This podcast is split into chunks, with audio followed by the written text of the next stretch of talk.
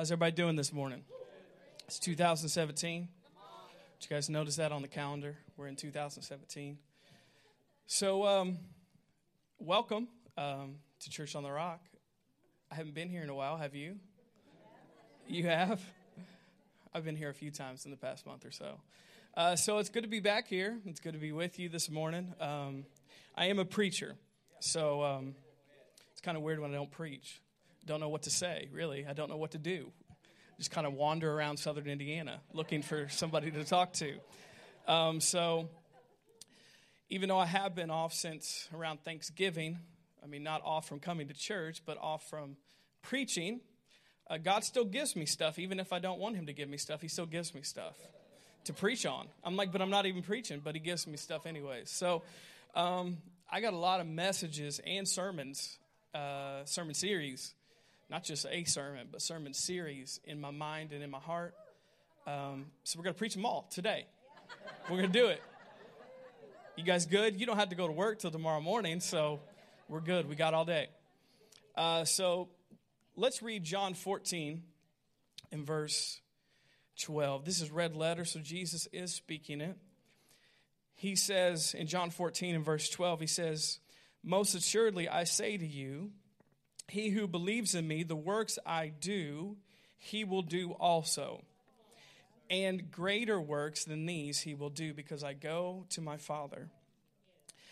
But notice he says, He who believes in me, who, who believes in Jesus, the works that I do, he will do also. You could underline that.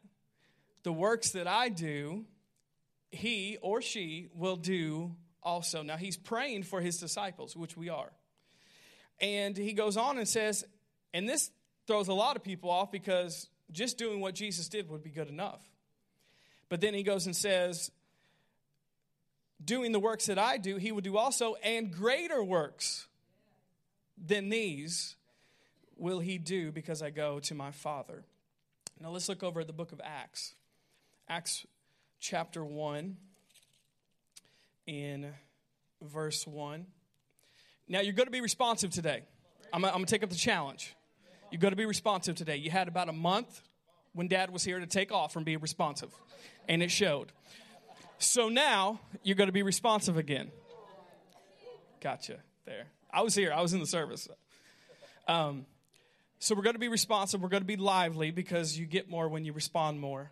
And you know, when Pentecostal charismatics read the book of Acts, they just act wild in general. So uh, we're going to read out of the book of Acts, so there, that means there should be a response within you. So we're going to respond. We're going to be lively. I realize it is freezing cold outside, and uh, that's okay. I realize you, you feel like you want to be quiet and you want to be uh, cuddled up in blankies right now. But the more you respond, the more hot air will be coming out of your mouth and will be warming you up and be warming up your neighbor, hopefully, also. So, uh, you hit two birds with one stone with doing that. So, Acts 1 in verse 1, it says, The former account I made, O Theophilus.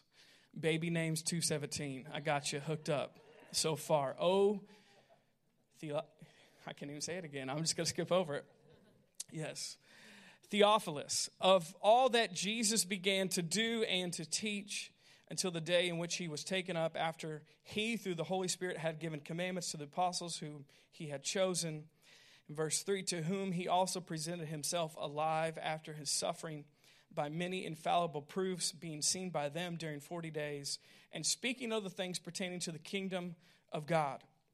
Let's look down at verse 7. And he said to them, It is not for you to know the times or seasons which the Father has put in his own authority in verse 8, but you shall receive power when the Holy Spirit has come upon you, and you shall be my witnesses to me in Jerusalem, in Judea, Samaria, and to the ends of the earth.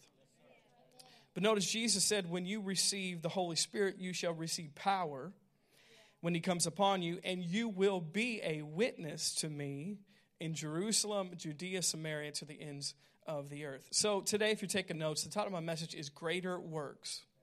Greater Works. Talk about greater works this morning. Now let's turn back over to John 14, and we're going to stay there for a little bit.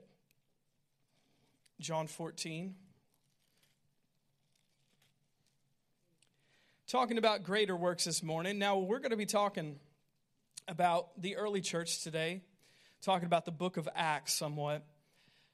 And we're going to talk about how the same things that Jesus did, he said we could do also.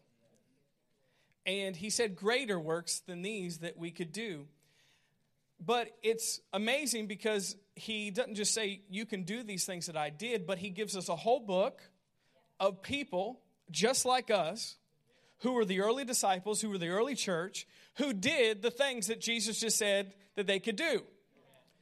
And so it's not like he just said, well, you guys can do it, and we don't have any examples of people doing it. We have a whole book of the early church doing exactly what Jesus said and demonstrating the gospel and the power of God to the world, and they changed the world within 30 years. The known world at that time, they changed the world. Said that these early disciples had turned the world upside down in a short period of time because they were doing the same things that Jesus did. So the book of Acts, um, I know we're reading in John in a second, but the book of Acts is really the uh, part two of the Gospels. It is the sequel to the Gospels. Now, sometimes sequels stink. Can I get amen?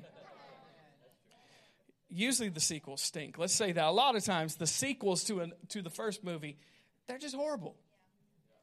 They're no good. You know, unless we're talking about Star Wars, then, you know, there's a lot of different Star Wars movies and they're all anointed by God, of course. But most movies and most stories, the second one is usually not as good as the first one. It's usually not as good as the first one. So the thing about God is part two is just as good as the first part or better.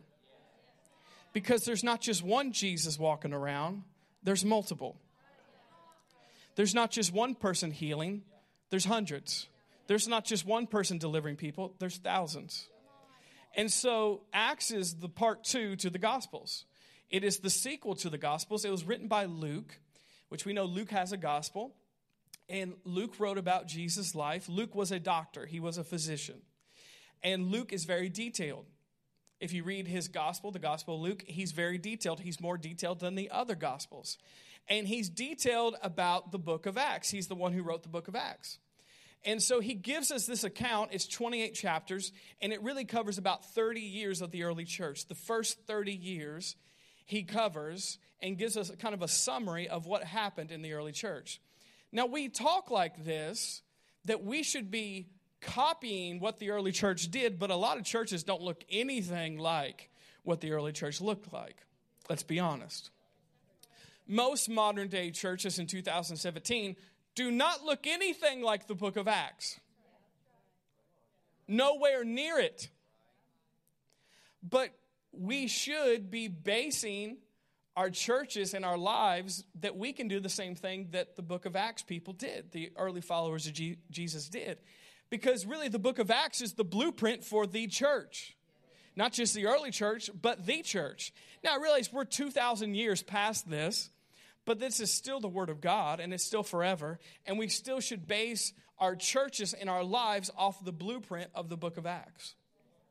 So, the book of Acts, like I said, written by Luke, it's about the first 30 years of the early church. So, before we really dive more into the book of Acts, I want to say this first. In John 14 and verse 12, let's read again what Jesus said. Jesus said, now he's praying this. Verse 12, he says, Most assuredly I say to you, he who believes in me, how many believe in Jesus? Raise your hand. Okay. So that's a lot of you right now. So that means you're qualified for this verse. He who believes in me, now he doesn't say, because some people will misinterpret scripture and say, well, all these signs and wonders and miracles were done away with the early apostles. He doesn't say he who was an apostle can do these things. He who was a early disciple in early Jerusalem 2,000 years ago. No, he said, he who believes in me so even though we live in 2017, if you believe in him, you can pertain to this verse. You can believe in this verse. You are qualified for this verse, what Jesus is about to say. He said, He who believes in me, the works that I do, he will do also. The works that I will do, or I do, he will do also, and greater works than these he will do because I go to my Father. The same works that Jesus did, you will do also, and greater things. Now, that's why the people in the book of Acts did what they did because they took Jesus, what he said, literally, and they said, Well, Jesus said, if I believe in him, the same things that he did, I can do also, and greater things. And so in the book of Acts, they start doing those things, and it works. Because Jesus said, if you believe in me, the same things that I do, you can do also, and greater things than these. So Jesus said we could do greater things. Well, what did Jesus do? What did Jesus do? I'm, I'm hearing some. Miss Getty is the only person who reads her Bible around here. She's right. What did Jesus do? He healed people, He delivered people, He set the captives free. He fed people, he clothed people, he showed people the love of God, he walked in the power of God. The same things that I do, you can do also. All those things we just listed, and we could list more. But all those things that Jesus did, we can do also. And then he says, and greater works than these we can do. Now, I realize most of us in here are just trying to get to the same level as I want to do the same things Jesus did. Let's not go to the greater because we need to cover this first. Now, when he says greater, it's not like that you're greater than Jesus is. He's meaning that there will be greater things because there will be more of us to get things done. And so the impact of the gospel and the power of God and the mission of God will be greater because it's not one Jesus in Jerusalem, but there's hundreds and thousands and now billions of Jesus people around the world that are doing the same things that Jesus did because they have the same Holy Spirit that Jesus had. And so that's why he can say, You guys are going to do greater things because you're going to make a bigger impact. It's going to be a broader impact. You're going to do greater things because there's going to be more of you to get the job done and to fulfill the mission and the plan of God because I'm going to go to my Father and I'm going to send one back, and it's going to be the Holy Spirit. And He's going to help you do it. So, what did Jesus do? You guys listed some things. He healed people, He delivered people, He showed people the love of God, He helped those who were in need. He did all these things. Really, He met any need that anybody had. Whether that was physical, mental, emotional, anyway, He met those needs because He walked in the power of God. Now, the thing is, Jesus didn't just come to show you what He could do but he came to show you what we can do. Religion says, look at Jesus doing all that stuff. That's awesome. Religion says that. But the true gospel and what God really wants to get across to us, He didn't came, come to just show us what He could do. He came to show us what we could do who follow Him, who believe in Him. Now, it's awesome to look at what Jesus did, but notice what he said. He's telling his early disciples, I'm about to go back up to heaven, and I still got a job to get done on the earth, so you're going to have to do it. And I'm not going to leave you alone because the same things I do, you can do also. And greater things than these. Now, how can we do these things? How can we do these things? Well, there is a secret to the success of Jesus. And there's a key and a secret to the success of the early church. And he mentions it a couple verses after he says you can do these greater works. Now, before we mention that, let me say this. When Jesus was here in physical form, he was not walking as God, he was walking as a man. Now, he was God. But Philippians said that even though he was God, he humbled himself and gave up his divine privileges as God. And he decided to walk this earth as a man, just like we are. So when he healed people and he delivered people, he wasn't doing that as God. Now, all religious people are freaking out right now. we don't have many of those in our church anyway, so. He wasn't healing blind eyes and raising the dead as God. He was doing that as a man anointed by God. Now, why did he do that? To show you, you being a human being, can do the same things when you're anointed by God. Because all of us can say, well, I can't do it because I'm not God. That was Jesus. Well, Jesus wasn't walking as God, he was walking as a man in this earth, anointed by God. And he never did any supernatural thing until he was anointed by God. Now, what is the anointing of God? It is the Holy Spirit, the Spirit of God. And the Holy Spirit is a person. And Jesus never did anything supernatural or significant until he was anointed by the Holy Spirit, until the Holy Spirit came upon him to do what he was called to do. So notice in verse 16. Now, verse 12, he says you can do greater works. He says you can do greater works. But notice the secret is in verse 16. He says, And I will pray the Father, and he will give you another helper, that he may abide with you forever, the Spirit of truth, whom the world cannot receive because it neither sees him nor knows him, but you know him, for he dwells with you and he will be in you. Now, same chapter, verse 26. Let's look at this. Same chapter.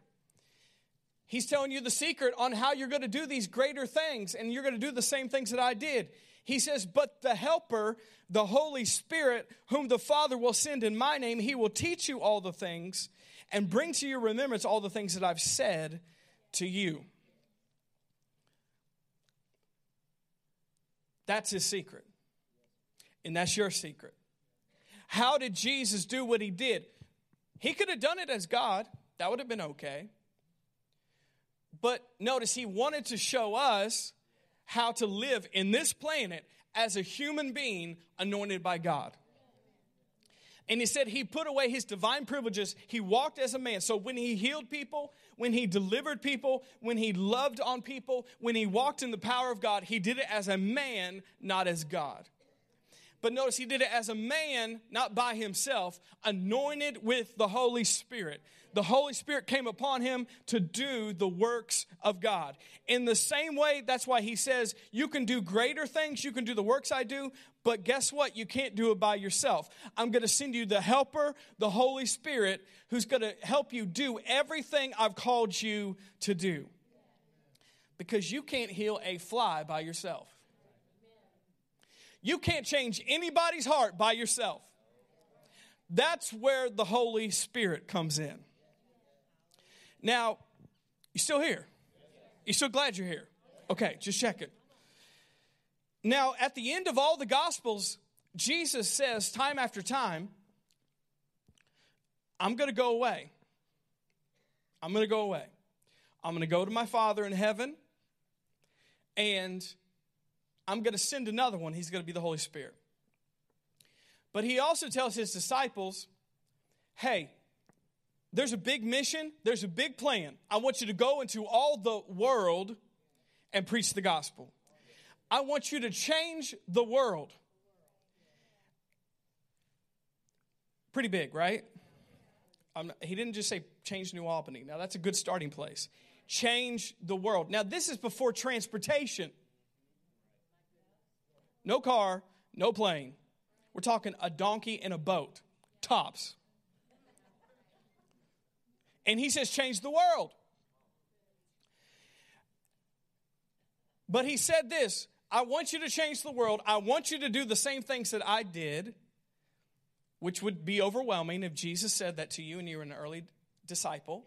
You realize they didn't have Bible teaching like we do to understand what Jesus was saying in the moment. That was the first time they ever heard it. There was no Bible teacher to say, Well, let me explain to you the context of what Jesus is saying right now. So you understand and you don't freak out, early disciple. No, Jesus was just saying it, and they were just like, Why are you leaving? We just got going good, Jesus. Three years of ministry, and you're leaving us already. How are we going to do this? And Jesus said, I want all of you to go to Jerusalem. I want you to go to an upper room, and you got to wait for the Holy Spirit. You got to wait for the Holy Spirit. Now, why did Jesus say, go to the upper room and wait for the Holy Spirit? Because they could do nothing apart from being empowered by the Spirit of God. And he knew you can't do this mission. You can't fulfill the plan of God. You can't heal anybody. You can't deliver anybody. You can't change anybody until you receive the same Holy Spirit that I have.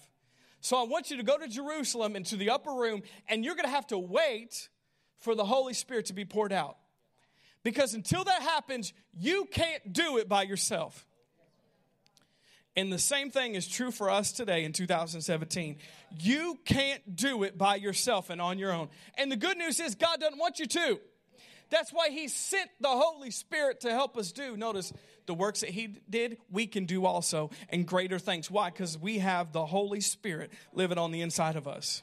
And He's not just in us, but uh, those of us who believe in it, because this is a spirit filled church, He doesn't just come in us, but He comes upon us to do what God has called us to do. And we can do the same things that Jesus did and greater works. Same thing and greater. So the secret was the Holy Spirit. So at the end of the Gospels, he, he leaves it with them waiting in the upper room for the Holy Spirit to come because they can't do it apart from Him. He's still here. Let's look at Acts 1 in verse 1. You guys getting something this morning? So, Jesus said, Wait there because you can't do this. And if you try to do this, you will fail apart from the Holy Spirit. Now, that's why a lot of people get frustrated in 2017 is because they're trying to live this Christian life or do things that Jesus did apart from the help and the strength of the Holy Spirit, and it doesn't really work. It doesn't work. Because the Holy Spirit is the power of God. The Holy Spirit is the presence of God to do what we're called to do. In Acts 1 and verse 1, it says that this is the former account I made, O Theophilus, of all that Jesus began both to do and to teach. Now let's just stop there for a second. What Jesus began both to do and to teach. Notice he said what Jesus began to do and to teach. When Jesus left the planet, that wasn't the end. Where you at? When Jesus ascended to heaven, that wasn't the ending, that was just the beginning of what Jesus began to do and teach. Now, I know Jesus said it was finished, but he was talking about salvation. He wasn't talking about the plan and mission of God.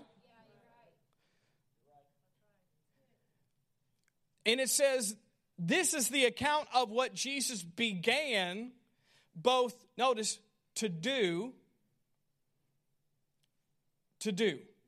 Meaning there should be some actions and some demonstration of what we say we believe. But notice he said, do and teach, but not just teach. We're just going to just teach on Sunday mornings and we're going to live like we don't know what we just heard on Sunday the rest of the week. Or we're not just going to gather together and teach about what God can do, but we're never going to see what God can do. That's not what He wants for us. That's not what the book of Acts is all about. It's what He began to do and teach. It was the beginning, not the ending. Because in reality, Jesus is still doing and teaching, but he's not doing it through his physical body, he's doing it through his spiritual body.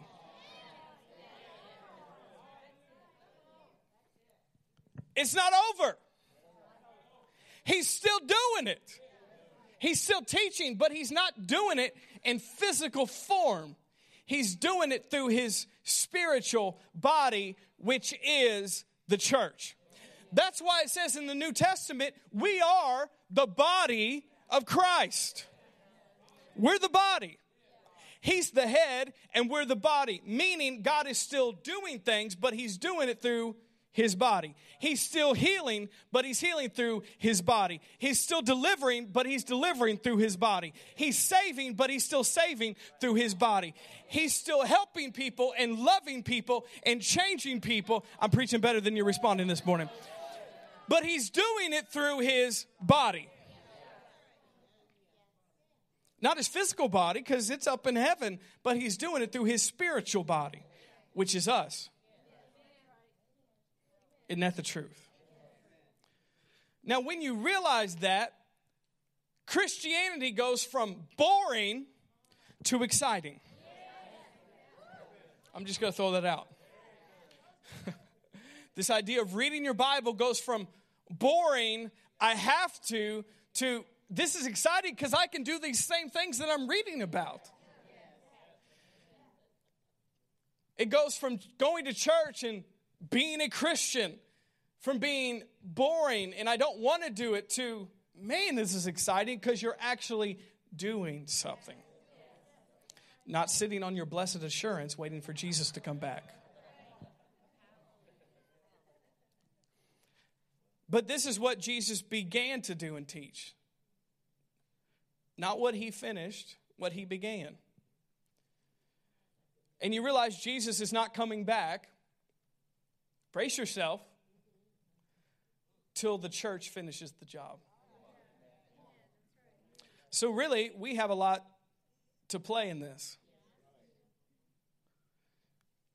Many people are saying, Oh my gosh, the world is so dark.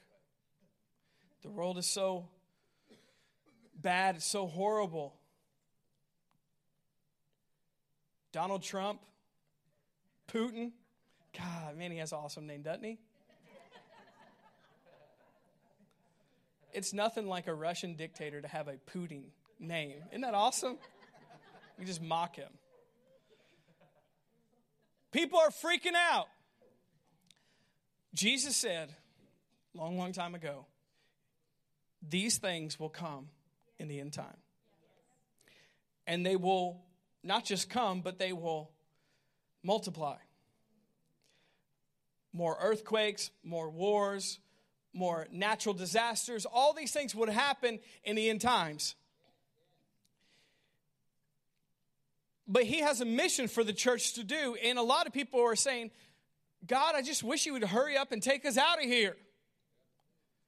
We want the rapture. Rapture now, Left Behind. What a great movie for all of us to see. Left Behind. God bless them. Christian movies rock, don't they? I'm mocking right now. I'm, I'm mocking Christian movies. Um, a lot of people are saying, God, take us out of here. Rapture us up. Get, get us out of here.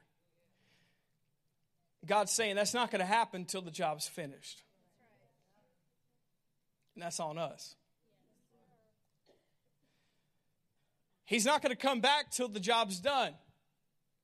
He's not going to come back to the mission of God. The plan of God is completed. That means we have a part to play in the plan of God. You know, the book is called Acts.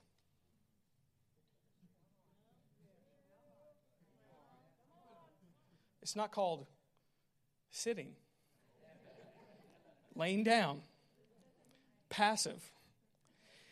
It's called the book of Acts, implying action, implying it's active. That this Christian life is not supposed to be passive, it's supposed to be an active life. It's supposed to be some action because The book of Acts. That's why a lot of us aren't too excited about our relationship with God or our plan that God has for us because we're passive, we're not active. God never called you to be passive, that's why you're miserable. That's not what you're called to be. That's not what you're called to do. The early church was active. There was some action. That's why it's called the book of Acts or the Acts of the Apostles. But in reality, the book of Acts is still being written today. 2,000 years later, the book of Acts is still being written because the church is still here. My question is why doesn't it look like the way it used to? Now, when I say that, I'm not talking about let's go back to candlelight and wearing robes and dirt on the floor. But I'm saying what the disciples experienced, what they did, what they preached, the boldness that they had on them, we can have those same things because we have the same Holy Spirit. So it implies by the book of Acts that there should be some action, there should be some activity in our Christian life. And when there's not, that's when it gets boring. That's when it gets dry. That's when it gets what's the point in reading my Bible? What's the point in coming to church? What's the point of believing what I believe in? You get dry, you get stale, you get crusty, you just get plain nasty. Do you like that? You like that? Yeah. Why? Because you're not active anymore. There's no action. The Holy Spirit wants to help you, but He can't help if we're not doing anything. It's quiet. You know, um, the reality is that there is a thing called the Dead Sea. And the Dead Sea is dead for a reason because water goes in, but it doesn't go out. So there's nothing to keep it fresh. It's the same thing for a lot of believers. The reason they start getting dry, getting bored, getting dead in one sense to the things of God is because word is going in, but nothing's coming out. Worship is coming in, but nothing's going out. Teaching is going in, but nothing's going out. So you get dead, you get stagnant, get dry. Because you're receiving, you're receiving, you're receiving, but you're not giving out. There's no action, there's no activity. And that is not what God has called us to be. We don't function right like that as believers. Jesus said in the Gospels, freely you have received, freely give. And that's why God did it in the first place. It wasn't just about you. He saved you so you could help save other people. He healed you so you could heal other people. He delivered you so you could deliver other people. He helped you so you could help other people. He didn't just do it for you so you could receive it and you could have it and you could be blessed and you could be happy. No, He did it for somebody else other than you and we become dead and dry and stagnant like the Dead Sea. When we receive, we receive, we receive, but we never give out. Because Jesus said, freely you have received, freely give, and that's the Christian life. Freely you receive, freely give. Even the book of Proverbs says, when you water others, yourself will be watered. When you refresh others, yourself will be refreshed. It's a principle in the Word of God. When you give, you receive. When you give, you receive. But notice you dry up and you become dead when you just receive, receive, receive, and you keep it to yourself. So these early apostles and disciples, they were active. They had some action. They did some acts. They did the works of God. And notice they decided, we've received a lot, so we're going to give a lot. And we're going to do a lot because Jesus said we could do this. And notice what happened in this early church. They multiplied in people, in money, in authority.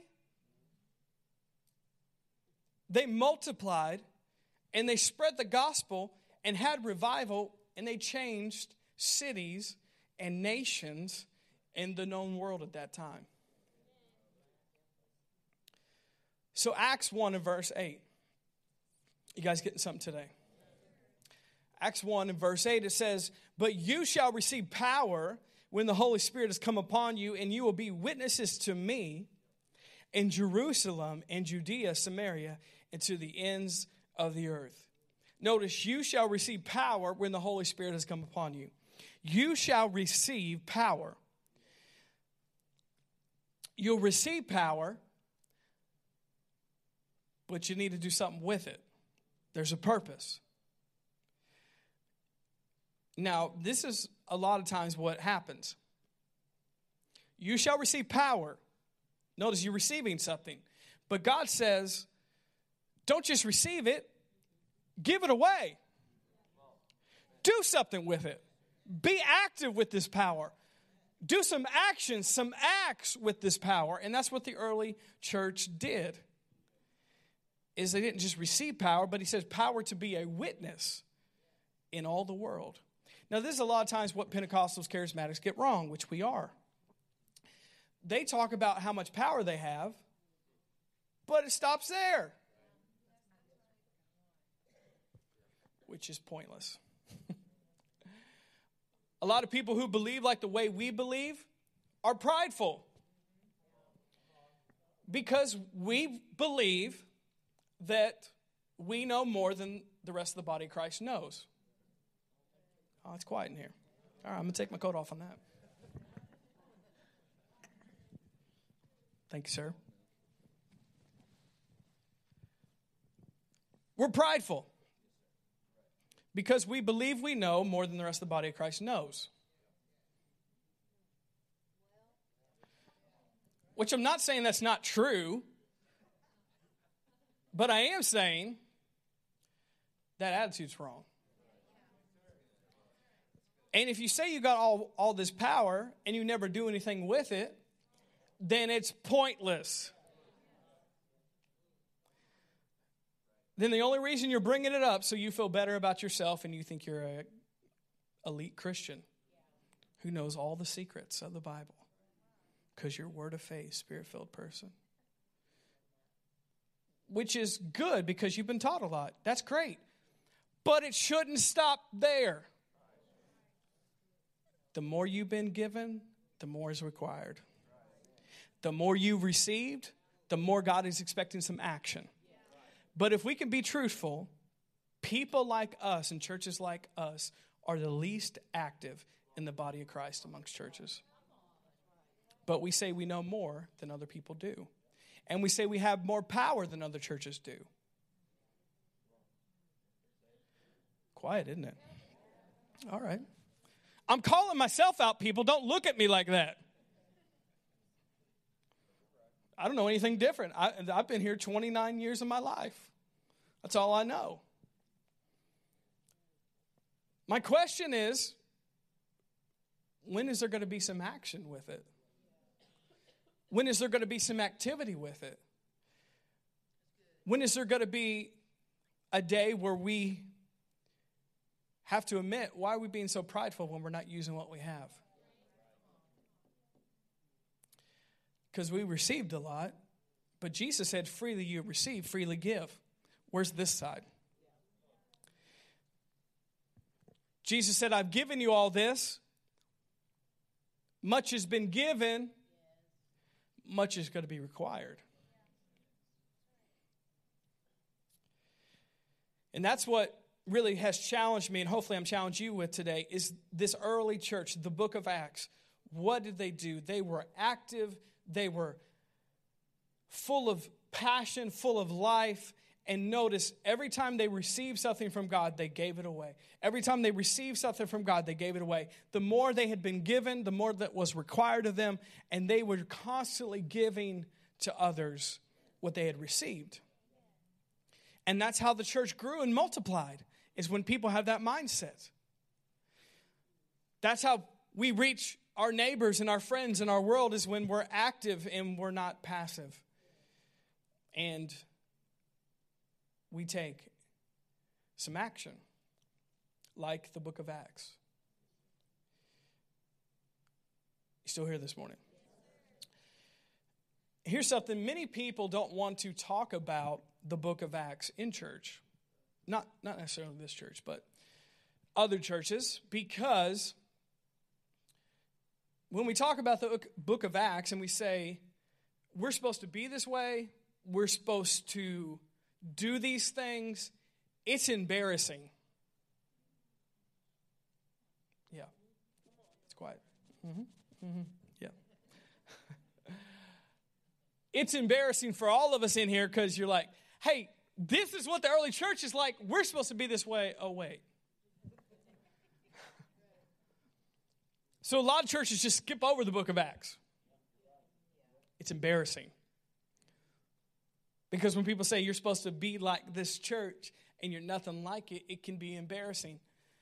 Another thing is sometimes people are afraid of it.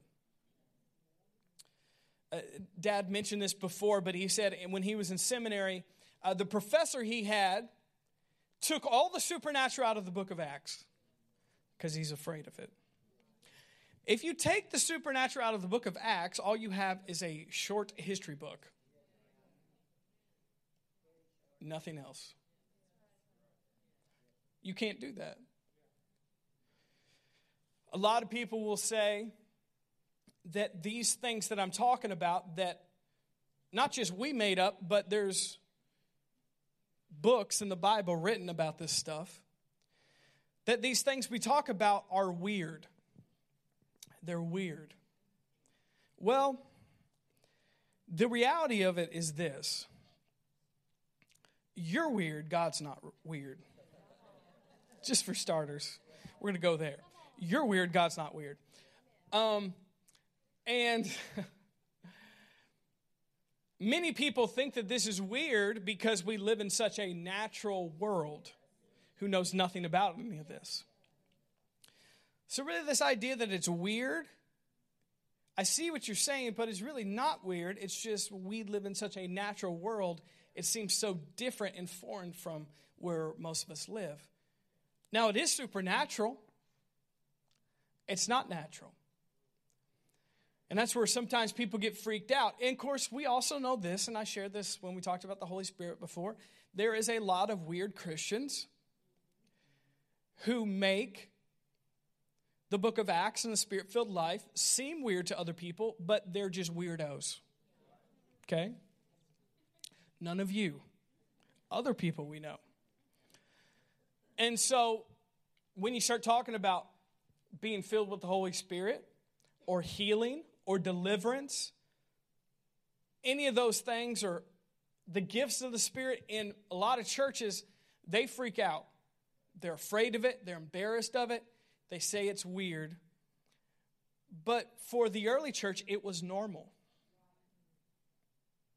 For the early church, it was normal.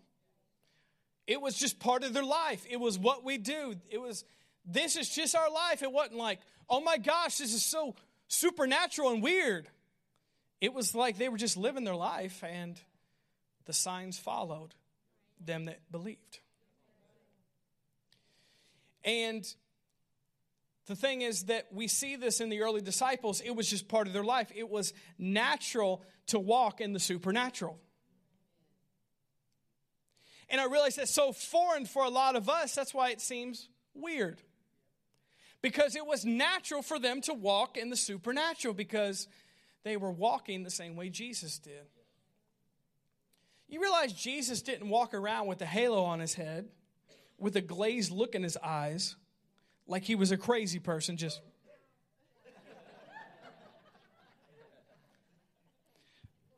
he walked like a normal guy. He ate fish with his disciples. He walked through the markets. He probably played basketball. You know he did. But he was naturally supernatural. And that carried on to the early disciples who walked with Jesus. They saw the way that Jesus walked and the way he acted, and they carried that on. In their everyday life, it was just a part of their life to walk in the supernatural power of God. And it wasn't like they were trying to make a big deal out of it. They weren't trying to be weird and spooky and, and cause attention. A lot of times when you read this, they were trying to get away after they healed somebody or delivered somebody because they were worried about their life. They weren't trying to say, hey, everybody, come follow me. I just healed somebody. They were trying to get out of town before somebody killed them. But notice they walked in the supernatural power of God, and it was natural to them. And that's my prayer for us that we walk like these early believers walk, that these supernatural things that we talk about in church, especially spirit filled churches, which this whole idea of spirit filled churches, all of the churches in the New Testament were spirit filled and believed like this. And all these things that we're talking about are all over the Bible. It's not one time that we would walk like that. And it would be a natural thing, it wouldn't be weird or embarrassing, but it would be a natural part of our lives to live in the supernatural power of God. You see, these early believers, when the Holy Spirit came upon them, they healed people, they delivered people, they walked in the power of God to a level that other people were in awe and reverence of them. Not in a afraid way, running from them, but they knew these people walk in the power of God, and so they showed them reverence. There was people in the early church like Peter who denied Jesus to a little girl three times. Right before Jesus died. The same Peter, book of Acts, Acts 2, and into verse 3, in chapter 3, the same Peter who denied Jesus to a little girl is the same Peter who got up in front of thousands of people and preached the gospel, and he didn't care who heard it something happened. You know what happened between then? The Holy Spirit got poured out.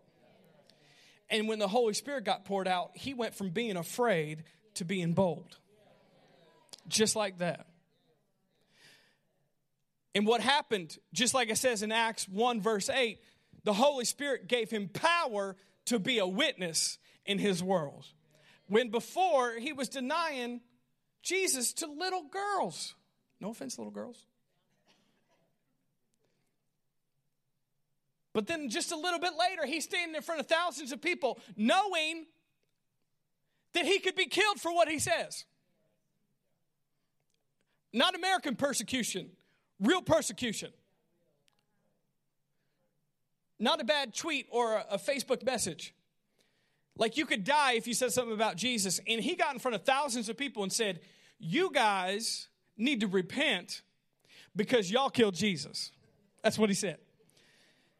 And Jesus was the Messiah we've been looking for. And he said it in front of thousands of people, and he was bold about it because the Holy Spirit came upon him.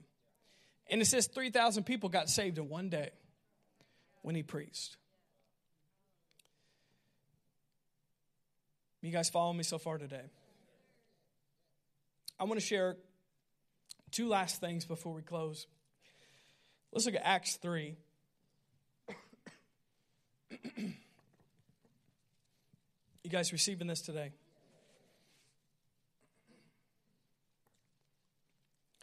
So, my prayer is that we look like the early church, which was naturally supernatural. Not weird, not spooky, not you got a weird glazed eye. You look like you're on medication or something. He's like, man, I need to pray for you. Don't pray for me. I need to pray for you. Let's take you to the ER right now because you look a little strange. But naturally supernatural, we could walk in the power of God, and it doesn't have to be flashy, doesn't have to be in front of everybody. Like dad said before, when he goes on an airplane, he doesn't say, I take authority over this airplane in the name of Jesus. I'm a man of God, and you will listen to me. He doesn't say that in front of everybody in the airplane, but he does pray, and he whispers it so he doesn't get thrown off the airplane. But notice, he doesn't make a fool out of himself. And guess what? God can hear your whisper prayer. You don't have to be bold and wild and crazy all the time. And you know what? His prayer still works. And he can be supernatural even if he doesn't raise his voice. He's mentioned before praying for that one man who was on an airplane who had a seizure. Went and prayed for him, wasn't yelling, wasn't screaming, just prayed. Supernatural power of God came and helped him. Didn't have to make a big deal out of it. Didn't get on the intercom. I'm Dr. Jacobs. I'm a prophet. I'm walking in the prophet's anointing, everybody. So, uh, everybody, listen up because we're going to receive the healing anointing right now. He didn't say that.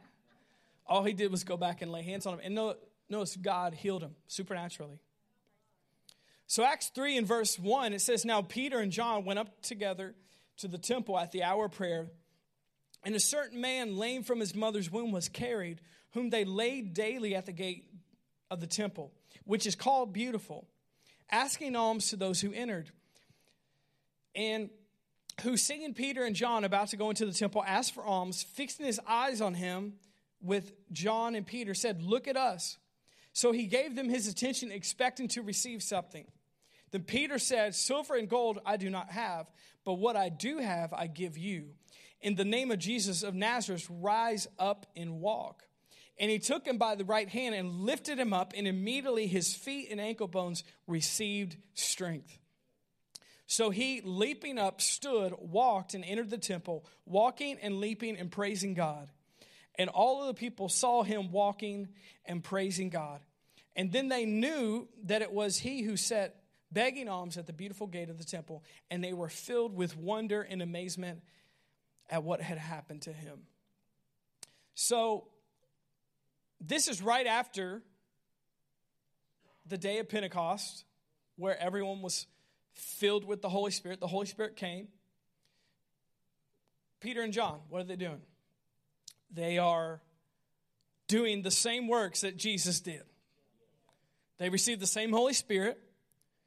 Now, they weren't having a healing crusade, they were on their way to church. They were on their way to church and they see somebody who can't walk, who's begging for alms, and he hasn't been able to walk. And what do they do? Well, they have the Holy Spirit now and they have this spirit of boldness. And I bet when they saw that man, they heard Jesus' words in their head The same works I do, you will do also.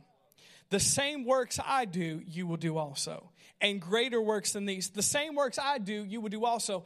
And all they did was say, this is all they said Silver and gold I do not have. I don't have cash or credit card. But what I do have, I give you. In the name of Jesus of Nazareth, rise up and walk.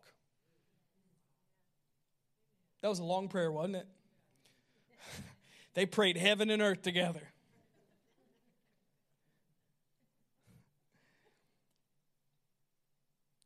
All I said was, I don't have any money, but what I do have is the power of God. Translation Rise up and walk in the name of Jesus. And he rose up and walked.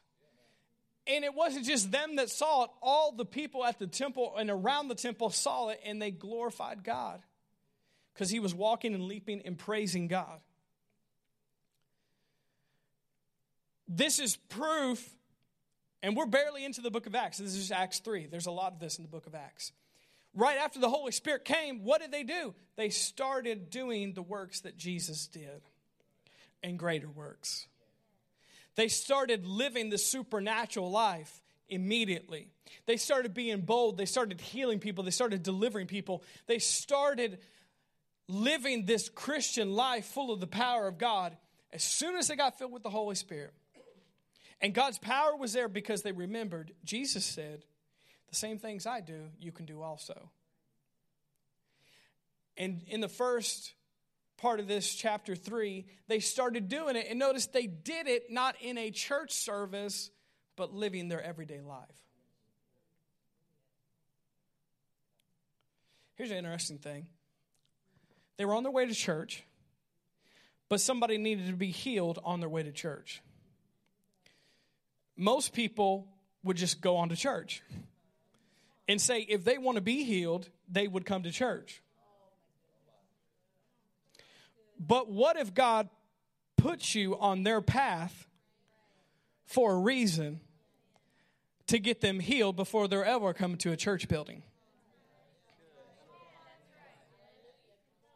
What if God puts you, you say, well, they need deliverance, they need to come to church. What if God puts you in their life for a reason to bring them deliverance before they'll ever come to a church? Because really, what they need, they don't necessarily need church, they need Jesus. And they can get that outside of these four walls. Hello, somebody.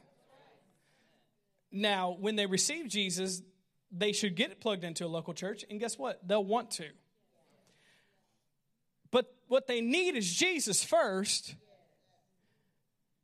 And majority of people that are in need of that are not in this building today. They're out there. Huh, where you live, where you work, where you go to the store, where you go to the gym, where you live your everyday life. There's a reason God set it up that way. Because He wants you to go into all the world and preach the gospel and demonstrate the gospel. And the same works He did, you can do also. You guys believe it today? Two, two things as we're closing. I know it's 1145. We're good on time. Two things before we close. These are two things that I see happening in the early church in the book of Acts. These are two things that I see. Now, we could list more, but let's make it simple. The early church, the book of Acts, they kept it simple. Jesus said it, so they did it. They didn't think about it, they didn't debate about it, they didn't argue about it. They said, okay, Jesus, we believe you. You said it. Let's go do it. And it worked that way. So here's two things I wrote down that I feel like if we want to do the same works that Jesus did in greater works, we need to live like this. And this is what I see in these early believers in the book of Acts. First of all, they had simple faith. They had simple faith. They had simple faith. Jesus would say it like this in the Gospels they had childlike faith.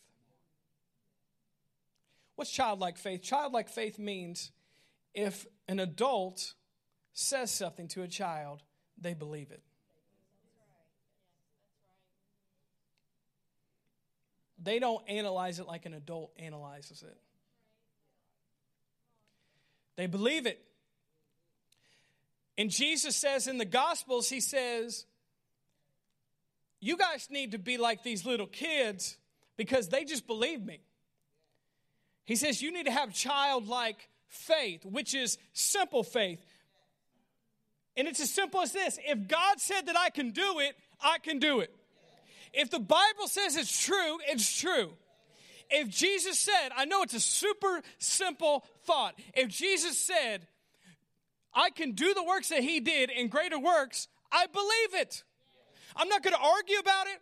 I'm not going to try to look through 25 commentaries to give me another opinion on what Jesus said. He said what he said.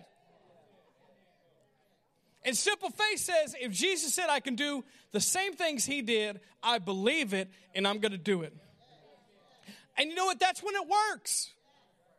When you just believe it like a child. Simple. Simple faith. And that's what you see in these early disciples. They weren't always the most educated person. They weren't always the most prestigious or a, a, dignitary type person. They were simple people living simple, natural lives, but they had faith in God, and God used them supernaturally to change the world. But they had simple faith. And they realized if God said I can do it, I can do it. If He said we could do greater works, guess what? We can do greater works. And I believe, God, that you can do it. Simple faith. Simple faith. A lot of believers miss it because they complicate it. If God said it, I believe it. If God said I can do it, I can do it. And notice when you're in those settings, don't think about anything else. Let's just say this if somebody is on your heart and you know they're sick or you know they need prayer for healing, all you got to do is ask to pray for them. And when you pray for them, don't think about yourself. Think about Jesus said, the same works you can do also.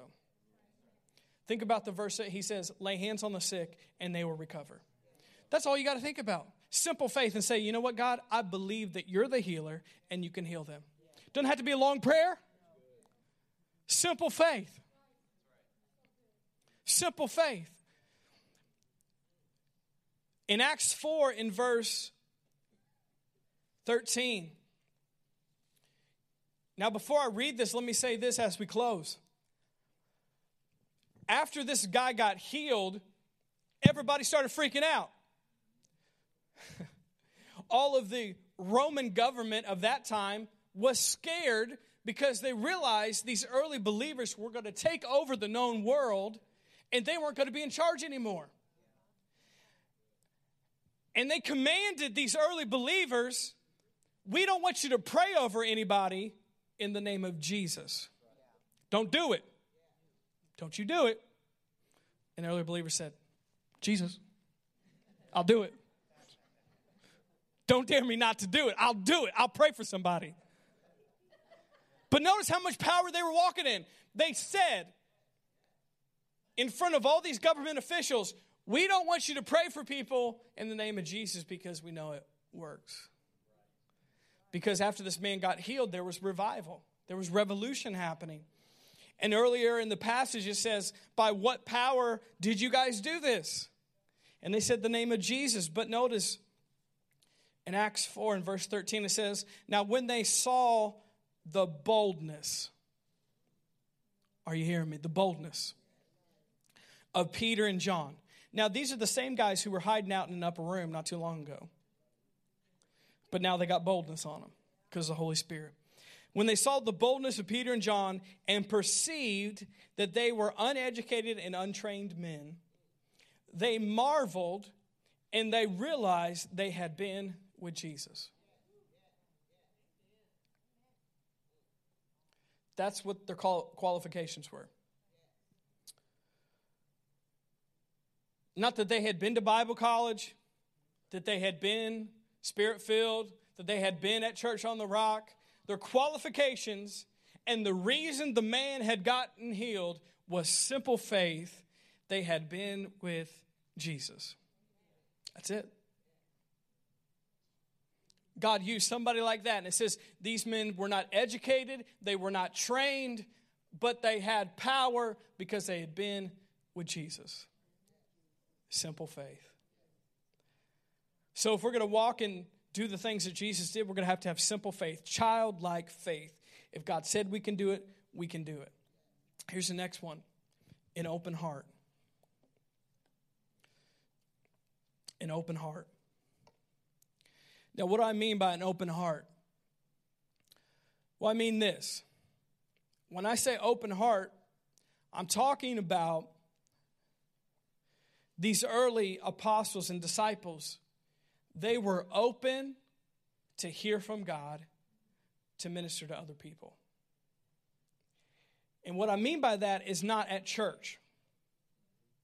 They were open in their daily lives, they had an open heart to minister and to show people the power of God in their everyday lives. They had an open heart. Because if we want to do the same things that Jesus did, we're going to have to have an open heart to other people. If we're going to walk like these men did in the book of Acts, we're going to have to have an open heart to hear the voice of God when He says, Hey, you should say this to this person. You should pray for this person. Maybe they need deliverance. Maybe they need $5 for lunch and you're meeting a need and they're going to turn around their life just because they know somebody cares about them. But if you don't have an open heart, you're going to miss things all day long when God's trying to talk to you.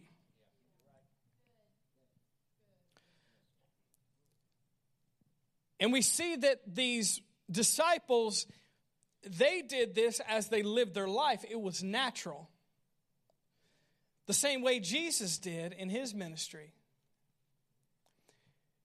He lived his life. And you know what? People would come to him when he was trying to eat lunch and say, Hey, I have a need. And he wouldn't say, I'm trying to eat my food he would go help them. He would be walking down the street, sometimes even walking to a conference that he was hosting, and somebody needed healing. And he would heal them, living his everyday life. The thing is, we have to be open to people and we have to be open to interruptions in our everyday life. Yeah, that's where it got me too. I was like, do I want to write that? we got to be open to interruptions. Guilty is charged. Okay, I'll raise my hand first. But I need to go to the store. I don't have time to talk to this person. I need to go to the store. I'm on my way to the gym.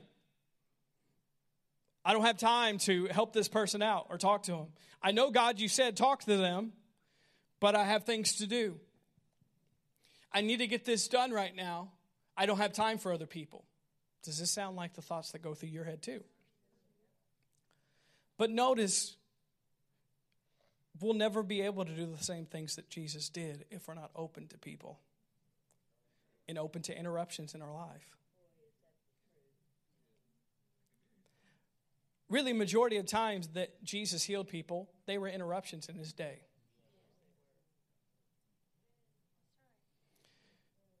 He was on his way somewhere. He was eating food. He was doing things with his disciples. And people would come up to him and say i have a need. And he healed them. And i'm saying if we want to do these same things that jesus did we have to be open to people. We have to be open to interruptions in our life I'm saying I have a problem with that. I'll be honest with you. A lot of times I'm thinking about where I'm going to go next. I need to get here. I need to do that. I need to go here. Or I'm going to go straight home, close my garage door, stay away from all people, jump in the bed, forget that this world ever happened today.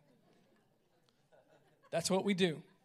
That is the modern American person avoid as many confrontations and conver- conversations and confrontations as possible.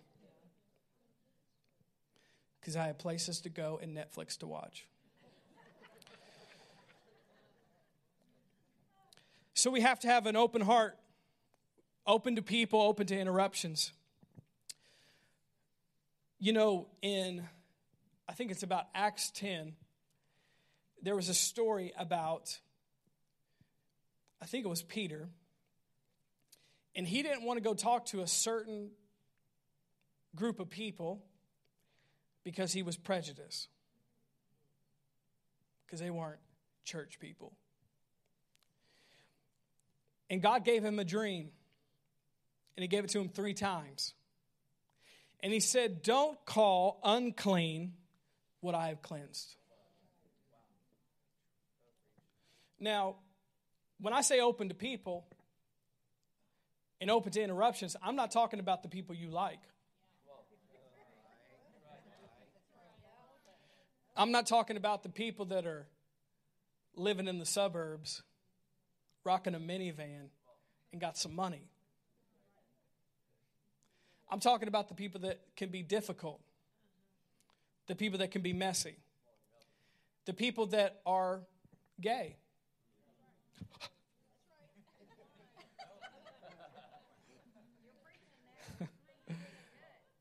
the people that smell like marijuana when you're talking to them. And you're just like, hey, whoa, hey, we're both high right now. Let's just talk. Let's talk. God's good. Yeah, yeah, man. Cool. Jesus. Whoo, you smell strong. You really do.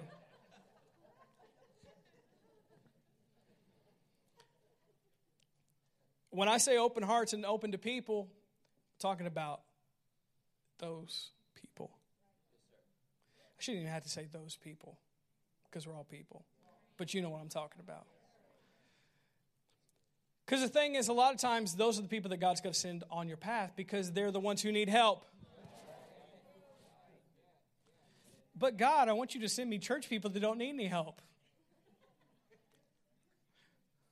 Isn't that what we, that's what we want. So I'm going to close here. You, you guys have been patient with me today. Hopefully, you've enjoyed yourself this morning. Um, but as we close, remind yourself of that. If we, if we want to do these works that Jesus did, if we want to live the way he lived and the way this early church lived, we can do it. He said we can do it. He said greater things than these that we can do, but these two things we need to realize. And let's start practicing that this week. Let's start practicing that, all of us. I give you two easy steps simple faith, open heart. Simple faith, open heart. If you do those two things, if you just practice, and that doesn't take a whole lot of effort, just, just start, just practice that. You will be surprised the God, the people that God brings into your life. Trust me. You will be surprised at the people that God brings across your path. It will happen. I'm telling you, a lot of times the reason that doesn't happen because we're not open to it. We really don't want it to happen. We're not thinking that way, but Trust me, if you do this, I believe all of you can have testimonies next Sunday, by next Sunday, of what God did in your life, of the people that God brought across your path because you had simple faith and you had an open heart. You guys get something today? Well, let's pray this morning. Father, we love you today. And we just thank you today for this service.